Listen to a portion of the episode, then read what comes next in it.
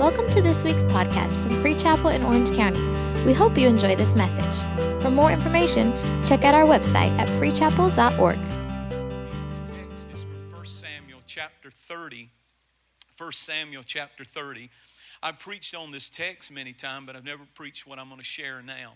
And I'll just sum it up for you. David was going through the hardest time of his life, and quite honestly, it was the worst day of his life. It was the culmination of massive problems and trauma that he had come through in his life. Let me sum it up. In 1 Samuel 30, he had gone home to Ziklag, where his family was, with his mighty men, his army, and he was discouraged. And the reason he was discouraged is because his house had been burned down by the Amalekites. The whole city was in ashes. He had nothing left. His, his family had been kidnapped, his resources had been plundered. It was a nightmare scenario. He had lost everything that mattered to him. And it didn't just start in this moment, but the Bible said all of his mighty men, these were, these were mighty men that could fight like the movie 300. They, they were those kinds of fighters. You should read of some of the exploits that they did. One man killed 800 men by himself, and yet when they lost their families, their wealth, their homes, these mighty men began to weep, the Bible said, until they could weep no more. That's really quite a statement when you see strong, massive, athletic type men's men weeping until they can weep no more. And at first they wept because they were blaming themselves. This is what we do when we go through trauma, when we go through pain, when we go through adverse circumstances. We start blaming ourselves. But at some point, blaming yourself is not enough, and then you look for somebody else to blame. And that's exactly what happened in this story. They began to look for somebody else to blame when they couldn't stand blaming themselves. A lot of times, the things that you're accusing in others, you're excusing in yourself. And a lot of the people that you're blaming, if she would just do right, if that wife of mine would get her act together, if that boss wasn't such a jerk, but sometimes it's you. But when we get tired of blaming us, then we want to blame somebody else. And in this case, they started blaming their leader, David. David, the Bible said they, they began to blame him. And not only did they blame him, but they talked of stoning him. This is the man who had made them into everything that they were. They, they had assembled in a cave. And they were in debt and in distress and in discontent, and he whipped them into the mightiest army the, the most powerful army on, in Israel. And now, when the chips are down, now when everything's going wrong, they turn on him and they talk of stoning him. And there is in this moment something that you need to see. David and the mighty men are going through, listen carefully, the same experience, the same trauma, the same events, the same pain, the same loss, the same setback, and yet one is to blame and get angry and mad at God and at their leadership. The other, the Bible said of David, it's this magical, powerful verse where it says, But David encouraged himself in the Lord. David encouraged himself in the Lord. And I'm going to talk to you for a few moments this morning on the power of a little hope. The power of a little hope. You see, hope is the smallest stage of faith. The Bible said faith is the substance of things hoped for, the evidence of things not seen. If you have hope, you have the smallest seed of faith. And Jesus said, if you've got a mustard seed of faith, you can say to the mountain, move, and it'll move. The smallest level of faith. Some of you are saying, well, I don't have any faith. I just don't have great faith. But if you can hope for it, if you can hope for a better life, if you can hope for peace in your home, if you can even hope today, if I can stir you up to appreciate the power of a little hope, that things may be dark. We've been through, I mean, it's been six months basically of hell for just about everybody, unless you live in some bubble somewhere.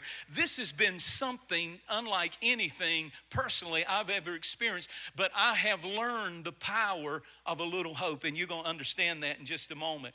But the the thing that caught my attention about David and his mighty men, they're both going through the same experience, and one of them has a bad way they react, but the other encourages himself in the Lord, David, and they have opposite responses. David had the attitude, I'm going to take a licking and keep on ticking. Give me a big amen under the umbrella section back there. Sometimes you got to learn to take a ticking and keep on, take a licking and keep on ticking. And David experienced the same thing, and yet he did not lose his encouragement, his hope, and his faith. Let me tell you how bad his life was, and then we're going to turn this real quick. And I'm on the clock. I'm preaching 20 minutes, and five is already gone. All right, so listen to this. Listen to this. I was thinking about David yesterday. David had a father, you thought your, your life was kind of messed up. David had a father who didn't even believe in him. He didn't believe in him enough to call him. You remember when Samuel said, God told me one of your sons, Jesse, is going to be the next king of Israel. And he called for all of his boys. And David's father called for seven sons. He had eight, and he left David in the field because he had made an appraisal in his mind that boy will never amount to anything. He's not king material. There's no need to call him in. I won't waste the prophet's time.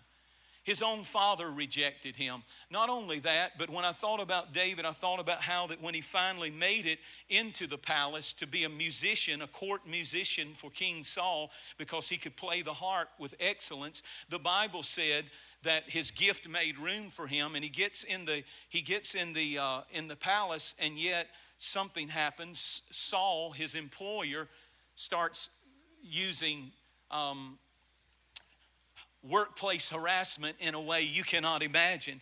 He picks up spears and starts throwing these spears at David in jealousy fits. And if that weren't enough, then he is in a situation where he thinks, well, I know what I'll do. I'll get married, and marriage will help my bad life so far. Um, marriage is not a cure all. Marriage is, some of you are saying, if I could just get married, my life that's really been messed up would get so much better so quick. Well, he married Saul's daughter, you know, the crazy nuts daughter. And, and, and, and that did not help. She began to mock his worship. You remember she opened the window one day and saw him worshiping, and she was embarrassed because he was dancing and praising God with all of his might. I hope we get that free under the tent that we don't care who sees us on Jamboree. We're going somewhere. Hang in there. And if that were not enough, that he's married the wrong girl, uh, he's going through all kinds of things. And his, he gets married, he has a daughter. Tragically, his daughter is raped by a family member. If that's not enough, he has a son, and the son leads a coup d'etat against his throne and tries to overthrow him, and he's killed. It's one tragedy, one trauma after another. He then commits adultery He's, his whole life is in disarray, and he comes to this moment where the post traumatic stress of a, a hit after hit after hit after hit has so messed him up that, we, that he finds himself in this moment, and yet he's learned the secret. David encouraged himself in the Lord. How is it that some people rebound and are resilient no matter what they go through, and others give up and quit and fall along the wayside? What is the difference? I found this. I found this. Uh, this article that I want to give you today, and you can go research it yourself. It's, it's by Dr. Martin Seligman. S I L I G A N. Now, listen to me carefully. And he is the man who, who has discovered a, a psychological term called learned helplessness. Learned helplessness. And he did this by doing many tests on animals, and I don't have time to tell you about them all. But the bottom line is simply this he, he, he, took, he took people and he after he worked this on dogs and, and on mice he took people and he put people in a room and he put a button in the room and he had them go in there with no explanation in group one and he turned the volume up real loud and annoying and there was a button on the wall and all they had to do was walk over and hit the button if somebody would do it and the noise would stop. And so the noise comes on. It's very annoying. Somebody gets the courage to get up and walk over and hit that button. In the next group he tested He had people in the room, same noise, but he had a button that was not connected and it did there goes that and that one and that one and that one i didn't need it anyhow. Hallelujah. I'm fine. Don't worry about it. Leave it alone. I want to show the devil i don't need notes to preach. I feel good now. That was kind of bothering me anyhow. Hallelujah. You know when the devil gets the messing god gets the blessing when our program, when we were online this morning uh, on, on, the East Coast at nine o'clock, I was preaching the second part of a prophetic message, a prophecy message, and right in the middle, our internet shut down. So many people were watching the internet shut down, and right in the middle of the message, and I got it, and I thought, well, the devil is on the rampage, but we got it back up in the 11, and I promise you, I know exactly where I'm going. Now, watch this. Watch this. So, so, so, so they turn the noise up in group two and they walk over to hit the button. And when they hit it, nothing happens. And then they bring in group three and they have the same noise, they have everything, but this time they have no button. Okay, they come back the next day and they have the noise and the people just sit there and they don't do anything except raise their hand. Okay, the next day they come in and those same groups line up. And when those groups line up, in that first room, the noise comes on and they, and, and they didn't have a button in any of the rooms. But the first group that knew that there was a way out raised their hands just on their own spontaneous. They raised their hands and instantly they, the noise came down. The second group who didn't know what was going on you remember they were the ones that had the button but it didn't work. They didn't do anything. They just sat there they just sat there and they watched and didn't move because their last experience taught them learned helplessness, is what he called this. Now, let me give you where I really want to go, and then you're going to get what I'm saying. That same scientist took, that same scientist took rats, and he put rats in a tank of water. And when he put the water and the rats in the water, the rats began to swim and they swam for 10 minutes and then they began to drown and he let them drown. The next group he takes and puts them into water and another group of rats i don't know where he got them from he might have went to new york city i don't know where he got them from but but but but he put them in that water tank and when he put those rats in that water tank they swam, and he said at about nine and a half minutes, now listen, at about nine and a half minutes, he saw the panic in their eyes. He saw their little feet beginning to weary. And suddenly he begins to drain the water out. And they kept swimming, kept swimming. And he takes them out and he dries them off. He fills the tank back up with water. He put them in. And this time they swam not 10 minutes, but 18 minutes. He took them out, dried them off, put them back in the water, and the next time they swam 30 minutes. What was happening? He discovered that if you can learn helplessness, you can learn optimism. You can learn the power of a little hope, the power of a little faith, the power that says, you know, this ain't gonna last forever and things aren't going to stay the same all the time. And if I can hold on a little bit longer, I can make it through this.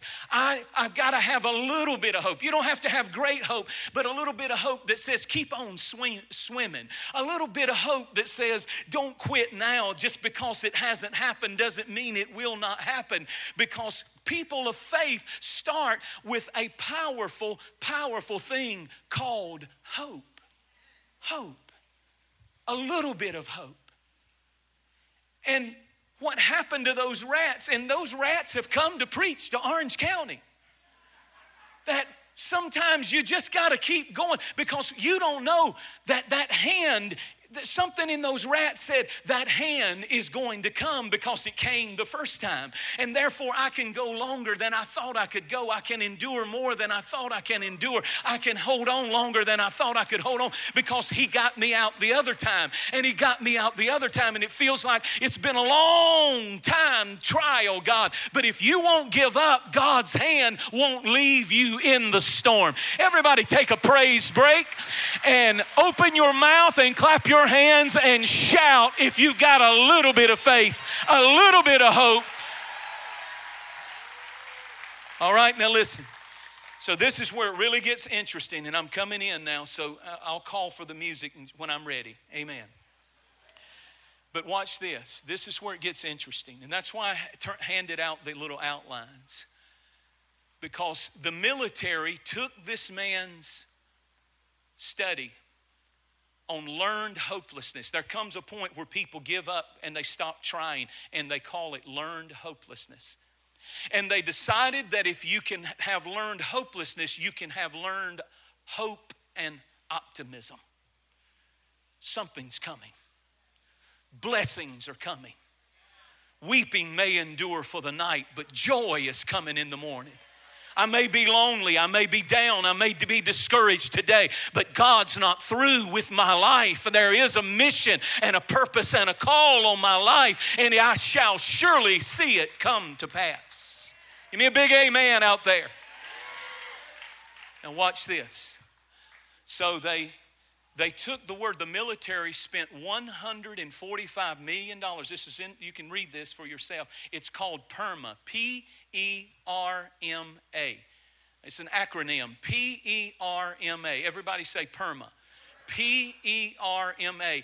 The military spent $145 million so that they could use this thought of, of, of, of, of learned helplessness is not what we want to see people coming back from war who have post just just uh, uh, post dis, uh, um, dramatic stress, just like I'm having right now, post dramatic stress. And so they said, We've got to figure a way to get these people moved out. And boy, I, I might need one page of my notes.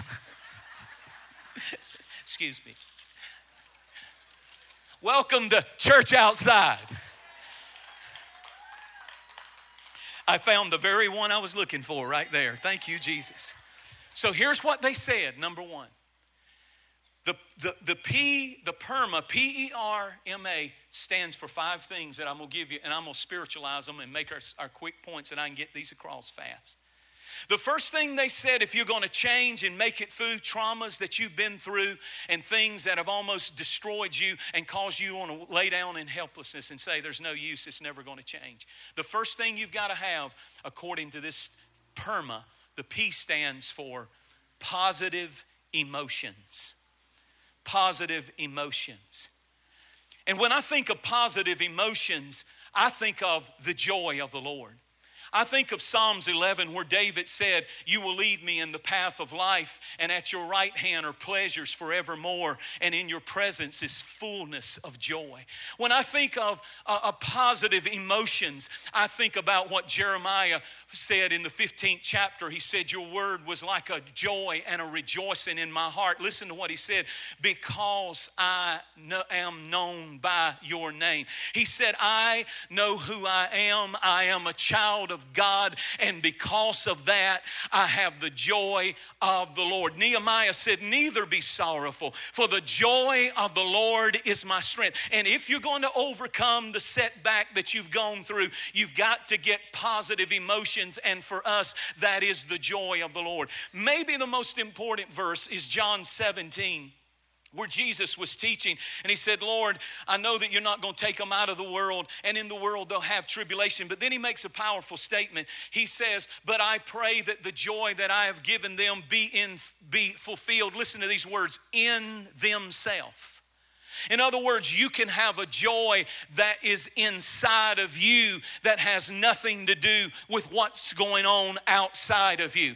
Well, if I wasn't going through a divorce, but you can have a joy inside of you. Well, my business is really shaky, but you can have a joy. Positive emotions. It starts with the joy of the Lord. And the amazing thing that, that, that got my attention is not only do you need this this joy, but this is what they said that really amazed me the positive emotion side of thing is they said this joy what kind of person do you need to be?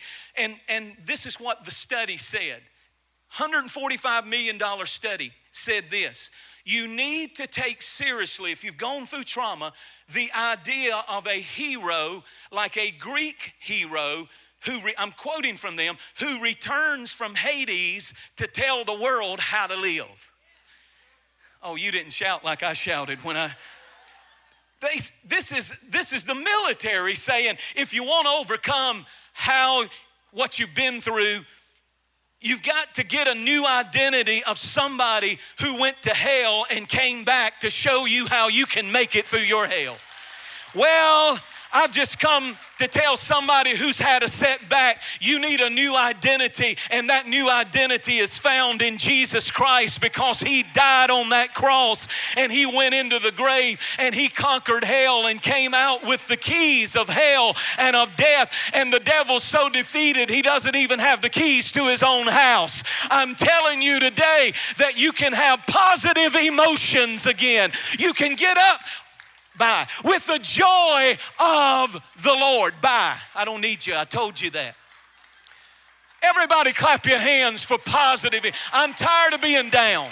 I'm tired of being worried. I'm tired of being fearful. I'm tired of being a victim. I'm tired of talking about how bad the past was. Get positive emotions. How? How?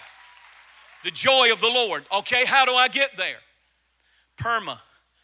Positive emotions, the next letter, E. And E stands for engagement. That psychologist said to people who've been through trauma, you got to get positive emotions going. We call that the joy of the Lord. All right, how do I do it? He said, engagement. In other words, you can't sit on the sidelines when life is beating you up and just let it happen. But you have to engage. You have to engage.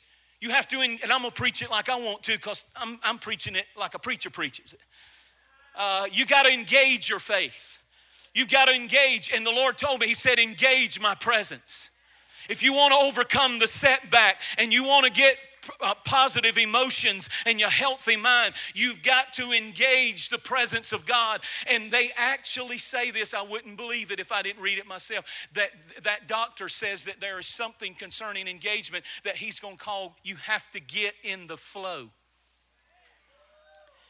You have to get in the flow of life again and the flow of life. He's trying to get people out of isolation. But when I say engagement, I'm saying today, this morning, under the sun, under the tent, you need to do more than hear praise team praise. But if you want positive emotions in a moment, you need to engage God. You need to engage Him until you feel His power and feel His anointing and feel His strength and feel His peace. You got to engage, engage the presence of God. Get into the flow of hope and optimism. Be like those little rats. Let them preach to you this morning that if I can just keep swimming a little bit longer, God's will see me, God's hand will come under me, and God will deliver me. And then there's not only engagement and there's not only positive emotions, but the R stands for relationships. And that's why this is so powerful because the greatest relationships in the world are in the kingdom of God. The two greatest relationships you can have is a relationship with Jesus Christ. And secondly, if you're going to overcome your setback, you need some relationships with some other people.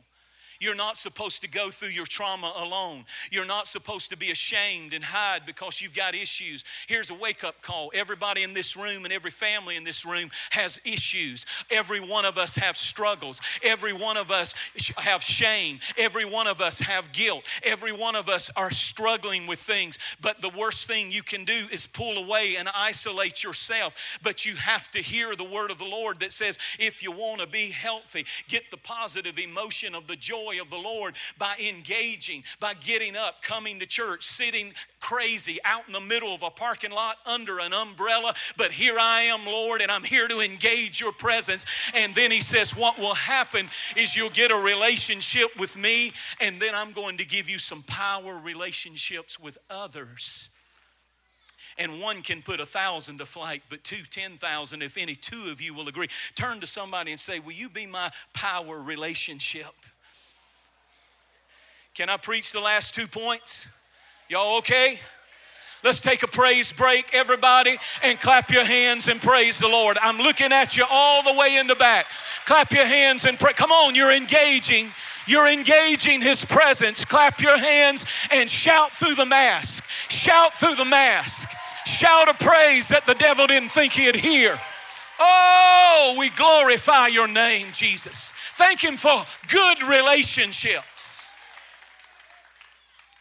Now, lastly, let me give you the next one. It's a good one. They said the next thing that you need is you need a mission. The M in PERMA stands for mission. Mission. That if you're going to overcome your past, you got to have something in front of you.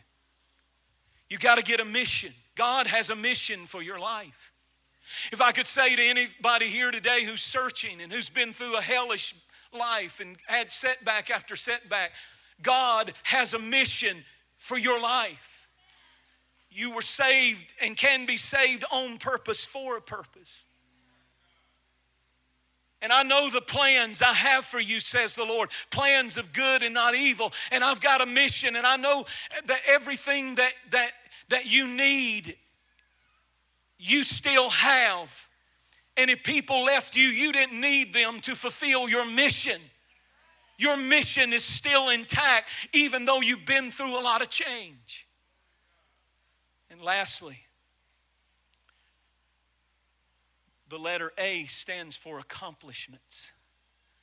He said, What has to happen to people who've been beat up, beat down, knocked down, abused, and s- sexually or addictions and just down on themselves and broken in life is not only do they need that mission, something that's bigger than yourself. Connect your life to something that's bigger than yourself. That's Jesus. That's the church. That's the cross. And then he unveils the other things when you get under that big tent. But they said not only do you need that, but they need to start experiencing some wins. You need some accomplishments. Even if they're small, you need some accomplishments. And I thought of that scripture in Philippians 4. But I can do all things. That's all quoted out loud. I think it's 4 and 18. I can do all things. Come on, everybody. I can do all things. Say it again. I can do all things through Christ Jesus who strengthens me. Accomplishments. Accomplishments. You see, it's one thing if you grew up in a slum, in the poorest house in the neighborhood, drug infested community, gangs, broken home, broken family, addictions, all of that and somehow, what does it mean to be more than a conqueror? And somehow you came through all of that. You made it out. You got your education. You now have a job. You now have a house. You now have a, beautiful family. That's a conqueror. But let me tell you what more than a conqueror is. More than a conqueror is not just when you get out, but when you go back in to what God brought you out of, and you buy that old house and turn it from a crack house into a rehab center And then you turn around and some of the people you start pulling out because you know exactly how they felt. And one by one, you pluck them out of the fire. That's called a more than a conqueror.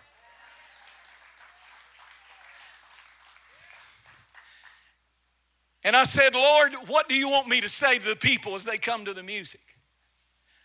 I said, What do you want me to say to the people today after five months of pandemic and setback and for many loss and jobs and all kinds of situations that may be feeling crazy in your life?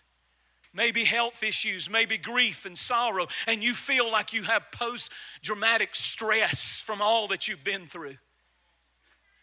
He said, You get up and you give them the little lesson from the rats. And you teach them that if they'll keep on swimming, my hand will always lift them up and lift them out. And you teach them that if they have just a little bit of hope, I can work a miracle. Thank you for listening to this week's podcast. We hope you were blessed.